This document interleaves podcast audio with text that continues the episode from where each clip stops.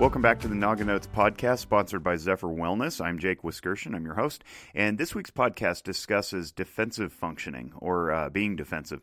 And I recorded it in my truck while I was driving around. It's a little new experiment that I'm doing because um, I'm I'm pretty busy, and it, it takes a while to to cut these things and uh, sit down and edit them, especially when you got noisy kids running around or a, a just a, a, busy life. So I just decided to try this, and uh, I think it worked out pretty well. So I await your feedback. Let me know how it uh, strikes your ears. But uh, in gen- in general, defensive functioning is what we deploy, and we all do this from time to time we deploy these defenses to keep our worldviews intact so that we don't have to make too much of an effort to step outside our comfort zones and integrate new information into the way that we see things or the way that we want to see things. Instead, we'll just get defensive, and it comes out in different ways. Um, but the defensiveness keeps us safe, it keeps us at home, even in sometimes in our own discomfort or our, uh, our own. Uh, misery or chaos, uh, we'll we'll get more and more defensive uh, the more and more actual reality is confronting what we perceive to be reality. So I hope you enjoyed the discussion. I only went into, uh, I think, about a half dozen of these, uh, just a small handful of the very long list. I would say it's even. Um, it, I don't think the list could ever be exhausted. I think that even though there's uh, some that are listed in the Diagnostic and Statistical Manual of Mental Disorders, version 4, uh, really the list is as long as uh, humans uh, are diverse in the way that we try to defend our egos against um, introduction of new information. We all we all have our own different ways of doing it, so they may not fall neatly into these categories, but you get the general general idea. So, thanks for listening. As always, reach out to us at info at naganotes.com or info at zephyrwellness.org, and um, be well. And hope you enjoy this conversation, uh, or I guess it's a monologue. It's not a conversation uh, about defensive functioning. Thanks. Hey, so I was invited recently, uh, or may- maybe demanded, I'm not sure which, uh, to do a podcast on defensiveness and why people get defensive and, and so forth. And, and so my clinical ears hear this as uh, defensive functioning, and that's, that's how I interpret this stuff. So when, when people get defensive, their limbic system flares and they don't want to hear what's being said I view it through the lens of defensive functioning, and there are several levels by which people can become defensive. Some are healthier than others, and I'm not, I'm not going to get in a great detail about those levels in this particular podcast. But what I do want to point out is that we all get defensive from time to time, and the reasons behind that, and then I want to compare and contrast some stuff. Before I get into that, if you're hearing some background noise that you're not necessarily used to on this podcast, it's because I'm recording this while I'm driving. Um, I've, I've, just become so busy these days that uh, for those of you loyal listeners uh, who happen to notice, last week I didn't even have a podcast because I uh, spaced it. I, I just I just got busy and I made apologies to Safiso for not recording something, and uh, sometimes that's that's just life. So while I'm driving, I hope that uh, some car doesn't uh, get cut, cut me off by a driver who's uh, being inattentive and caused me to swear openly into the microphone and expose the very lack of mo- emotional control that I'm inviting everybody to embrace through this series of podcasts. But if that happens, first of all, please forgive me. And second of all, just know that we are all human and none of us are perfect, including me, even though I put myself out there as this guy who knows things about emotional functioning and is um, portending to to teach these things. I too make mistakes. I too can become victim to the bad driver on the road. So, anyway, um, what defensive functioning does is it protects our egos from the very present reality that we don't necessarily want to acknowledge. I'm not going to spend a whole lot of time on ego versus uh, true self. That's a that's a conversation for uh, Jungian analytic psychology podcast maybe later on. Um, if you want to learn more, you can certainly check out the Zephyr Wellness YouTube channel and uh, re- examine the the understanding the psyche videos that I do. It's a, it's a little whiteboard presentation. Learn more about that. But the idea is that the ego that we all have, and we all have these egos, they're neither good nor bad.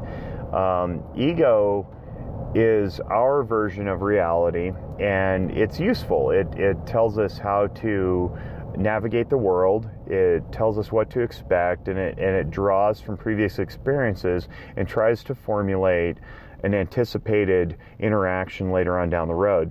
So, we all have these egos and they, and they float from time to time into different shapes and spheres and so forth. But the idea is that when an ego, which is your anticipated version of reality, that's your that's your most familiar spot in your awareness, when that gets confronted by something that, that we can't quite digest because it may be so far divergent from from what we know, for example, a highly racist person suddenly encountering a person of a different race who's who's not at all like they were taught to believe, that's a confrontation to the ego. It creates a, a psychic and I don't mean like in the palm reading, um, you know, staring into the crystal ball psychic, but but in the psyche, uh, your soul, your your being, it creates a psychic conflict, and there's psychic or psychological distress that that occurs with this, because your version of reality, your ego view, is now being challenged by actual reality, and there's nothing we can do with actual reality except acknowledge it and embrace it. Now, some people who have spent a lot of time fighting actual reality and trying to fit actual reality into their version of reality will experience a lot of psychological distress. And uh, I, have shared this enough times to know that there are people who are probably nodding in agreement with me, um, either because they've gone through it themselves or they know people who encounter this type of thing. And so, what ends up happening is you got this version of reality, and uh, actual reality confronts it and if you spent so much time practicing your version of it, either through parental teaching or coaching from others or society telling you what should be, that when actual reality confronts you, you don't know how to digest it. So let me give you a real quick example. I'm driving on a road right now. I'm I happen to be at a red light. Uh, red lights tell me that cars should be stopped in the direction I'm traveling. Now, what if a car doesn't stop? Or what if a car blows the light? That's actual reality happening to me. It doesn't matter what I think should be happening. I have to reconcile actual reality with my version of what a red light, quote unquote, should be. And if I can't do that because I've been so locked into rigidity, saying cars shouldn't blow red lights, then what I've got is psychic conflict. I've got a, I've got a psychological distress occurring, and this all relates to emotional functioning, and we can get into that later. But the idea is that my ego, which is the version of reality I prefer, is now being challenged by actual reality, meaning the car that's blowing the red light. Now, if I'm at peace and I've experienced life and I've experienced a series of people blowing red lights and so forth, then I can I can make peace with that and I can say, all right, this this thing is happening. It's not the end of the world. I can integrate it into my version of reality and therefore expand my my ego consciousness and say, all right, I'm now aware of the idea that not everybody heeds red lights. Some people blow through red lights and uh, most of us don't, but this is a real thing that's actually happening, and I don't need to fight it or pretend it doesn't exist. Now, sometimes people who aren't good at integrating new information into their egos will impl- will will deploy these defense mechanisms, and these defense mechanisms vary. I'm going to go through three pairs real quick, and I'm going to I'm going to compare and contrast them so that you guys can get an idea of, of what is healthy versus what is unhealthy. So the first one is I want to I want to compare suppression versus repression. And we hear these terms a lot, like uh, you're you're you're repressing memories or you're repressing emotion um, versus suppressing emotion. So the way that the uh, the DSM four uh, and we're now on the DSM 5, the Diagnostic and Statistical Manual. That's DSM. Um, and then it's the Diagnostic and Statistical Manual of Mental Disorders. That's that's our that's our quote unquote Bible. That's that's how we diagnose things, and that's how we evaluate people's conditions and whatnot.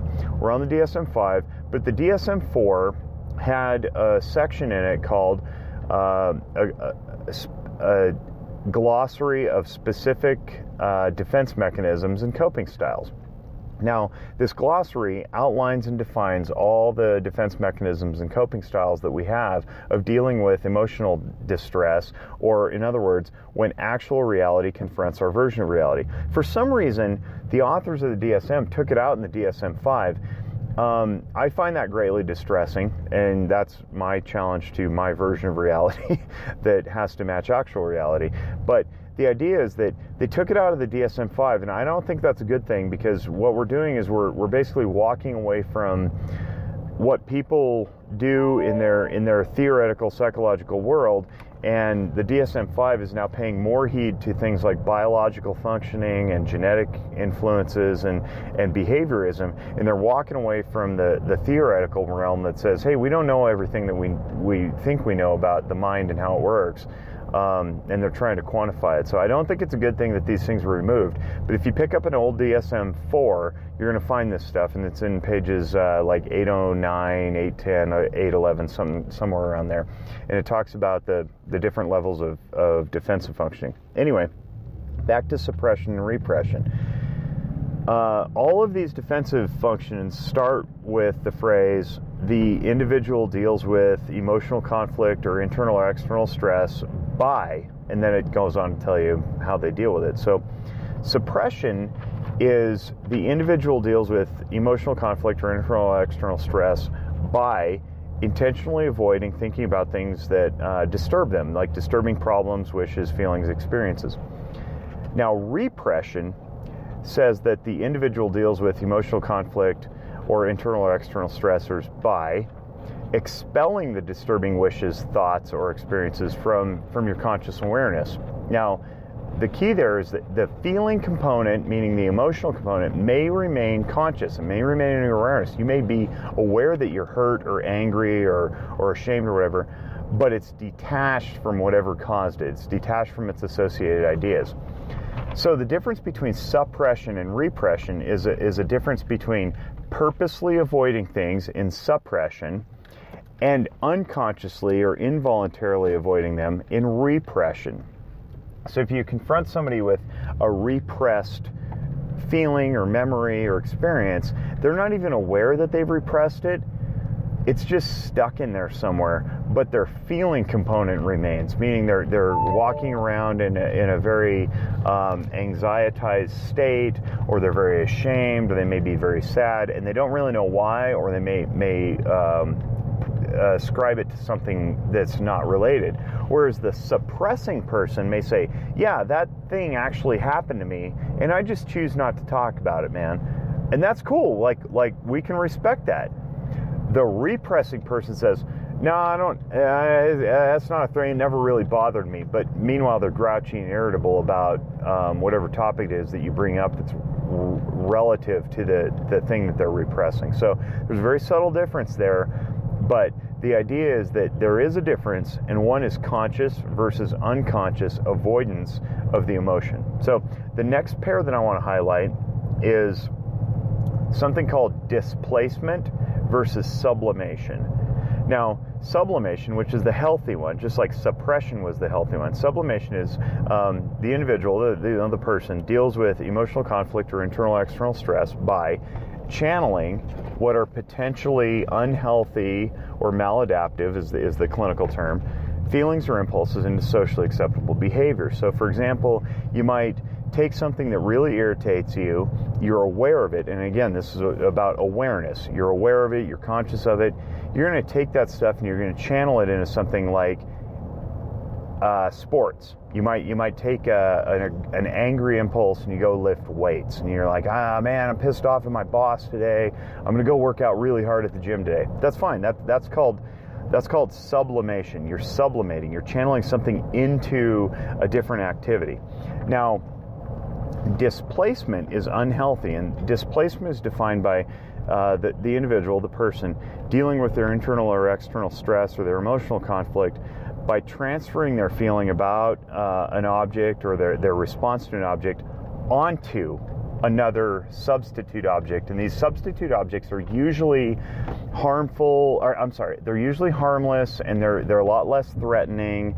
And so what ends up happening is they they're aware of their anger they know they're angry, they're they're irritable, they're grouchy, they're pissed off, or whatever they're doing.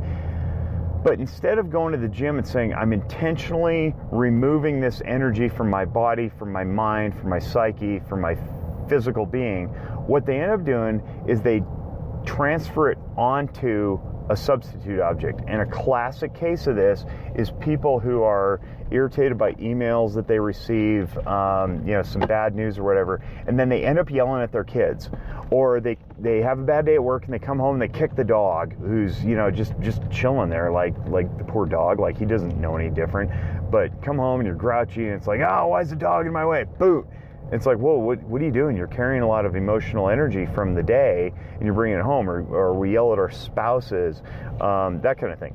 So, what we want to do is we want to be aware of the difference between displacement as a defense mechanism and um, sublimation as a defense mechanism both are defense mechanisms both help to try to protect the ego from you know taking on this new information that's that's possibly disturbing but we want to choose the one that's healthier and sublimation is obviously healthier i, I want to go for a jog or i want to listen to some music or if it's me i want to go you know brew a beer in my garage or something if i'm having a bad day i certainly don't want to yell at my kids and i don't want to kick my dogs and i don't want to yell at my wife um, so I want to be aware of this stuff. So the degree of awareness absolutely matters.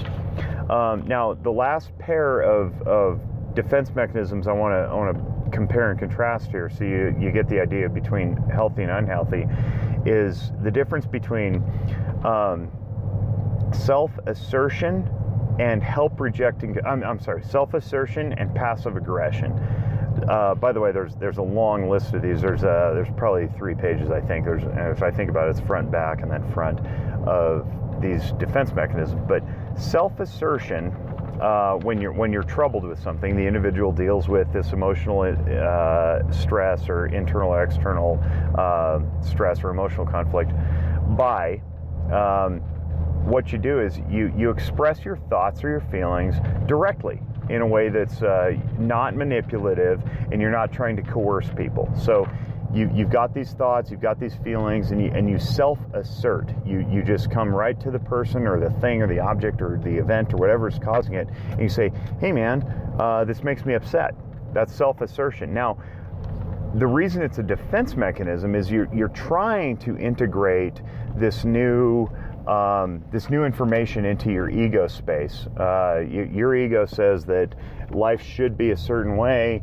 Life ends up not going a certain way. It goes a different way. And what you do is you say, "Hey, I'm upset about this." So you're acknowledging it. You're embracing it. You're saying this is a problem, and you're being healthy about it.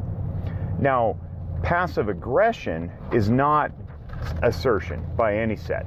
Um, and what passive aggression does and, and we can all probably imagine what it means. But passive aggression, the literal definition is uh, the individual deals with emotional conflict or internal external stress by indirectly and unassertively expressing your aggression toward others. But you have a facade, you have a, you have a, you have a fake face uh, of, of compliance but it's masking your resistance to what's going on. You, you might have uh, resentment, or you might have loss, or hostility. You know, some sort of like like feelings of of hurt, um, but your face says otherwise.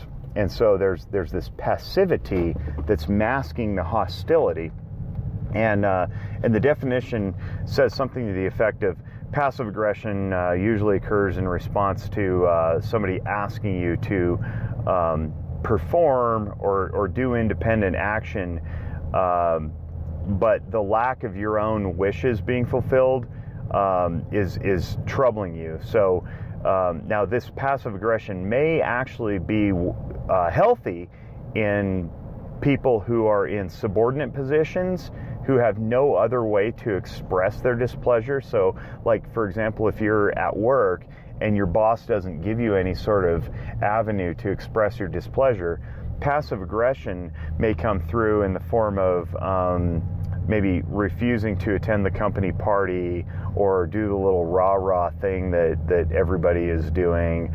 Um, so you, are like, screw you, I'm not, I'm not going to be a part of your company. But privately, you're still looking like a good employee. You may make an excuse for like, oh, I'm sick. I can't I can't attend that that event because deep inside you hate everybody who's there you don't like your boss. You know that your boss has a performance quota that says if all company uh, employees under him show up to the thing, then he gets a bonus. And you're like, I'm gonna I'm gonna hose you by not showing up, but I'm not gonna tell the truth that the reason I'm not showing up is because I hate you. I'm just not gonna show up because um, I'm sick.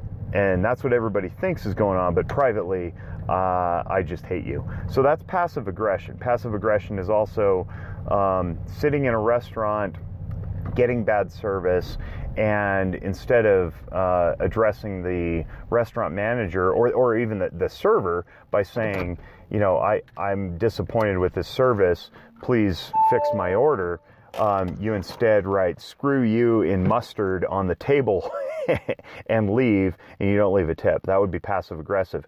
Self assertion would be taking your complaint to the manager or to, to the server herself and saying, "Hey, I, I, you know my fries were overcooked and crispy, and I didn't enjoy them." That would be self-assertion. Um, so we want to be aware of this stuff. We want to know when our egos are getting challenged. We want to know when our version of reality is being confronted with actual reality. We want to acknowledge the emotional distress that comes along with that and then we want to try to reconcile in as healthy of a way of, as possible, either by sublimating our energies into a, a good activity. We want to um, uh, we want to we want to self assert, or we want to maybe um, you know, suppress some things that aren't necessarily appropriate to share all the time. What we don't want to do is we don't want to displace our anger on others.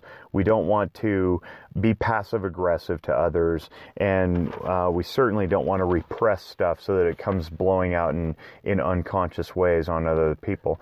So um, that's that's my, my overview of defensive functioning. I could go on and on. There's there's uh, tons of these things. There's a couple dozen uh, defensive mechanisms that that we deploy to keep our egos safe. Some of them are as um, as unhealthy as uh, reaction formation. I'm going to let you guys look these up. I'm not going to define them. Reaction formation, um, isolation of affect. Uh, that's an easy one, actually. That's where you just pretend that you're not feeling. Um, rationalization, intellectualization, uh, splitting. Um, autistic fantasy, autistic denial, um, psychotic denial. These these are all these are all ways that we can um, avoid encountering reality in unhealthy ways. Humor is a humor is a healthy way of encountering reality. Assertion, um, uh, al- uh, altruism, you know, trying to shoot for for the greater. That would be a healthy way to do it. But anyway, the idea is that there's a much healthier way to to integrate when actual reality confronts your what you want reality to be, and then um, go about your life. You know, expanding awareness, meeting people where they are, and not denying that things are actually happening the way that they're happening. Um, and I think there's practical application for this, and certainly in things like news media and politics, when we want things to go a certain way, they end up not going a certain way, and then uh, instead of just being like, "Well, that's the way it is," you know, I need to make peace with this new reality, we we try to fight it, and then we end up being boorish jerks about it. Um, excuse me as I choke my own spit. Um, so I, I, I, hope this was illuminating. I hope this brought some sort of awareness to you. Hope you didn't mind the background noise as I was traveling. Um, I actually found this uh, pretty nice to be able to just like drive and stare out the window and talk while I'm while I'm driving. So uh, I may do this again, but. Uh, in any event, if you like what you heard and you want to give us a shout out, please reach out to info at nogginotes.com or info at zephyrwellness.org and I'll be happy to to you know correspond or integrate your comments into a new podcast. And on behalf of the Noggin Notes team, I thank you for listening. On behalf of the Zephyr Wellness family, uh, we thank you for continuing to expand the horizons of mental wellness. And uh, please do share this with people. Give us a rating or a review on iTunes or Google Play or uh, wherever you find this stuff. Patreon uh, Radio Public. Um, we, we really appreciate your, your loyalty. So thanks, and we'll see you again next week. Bye bye.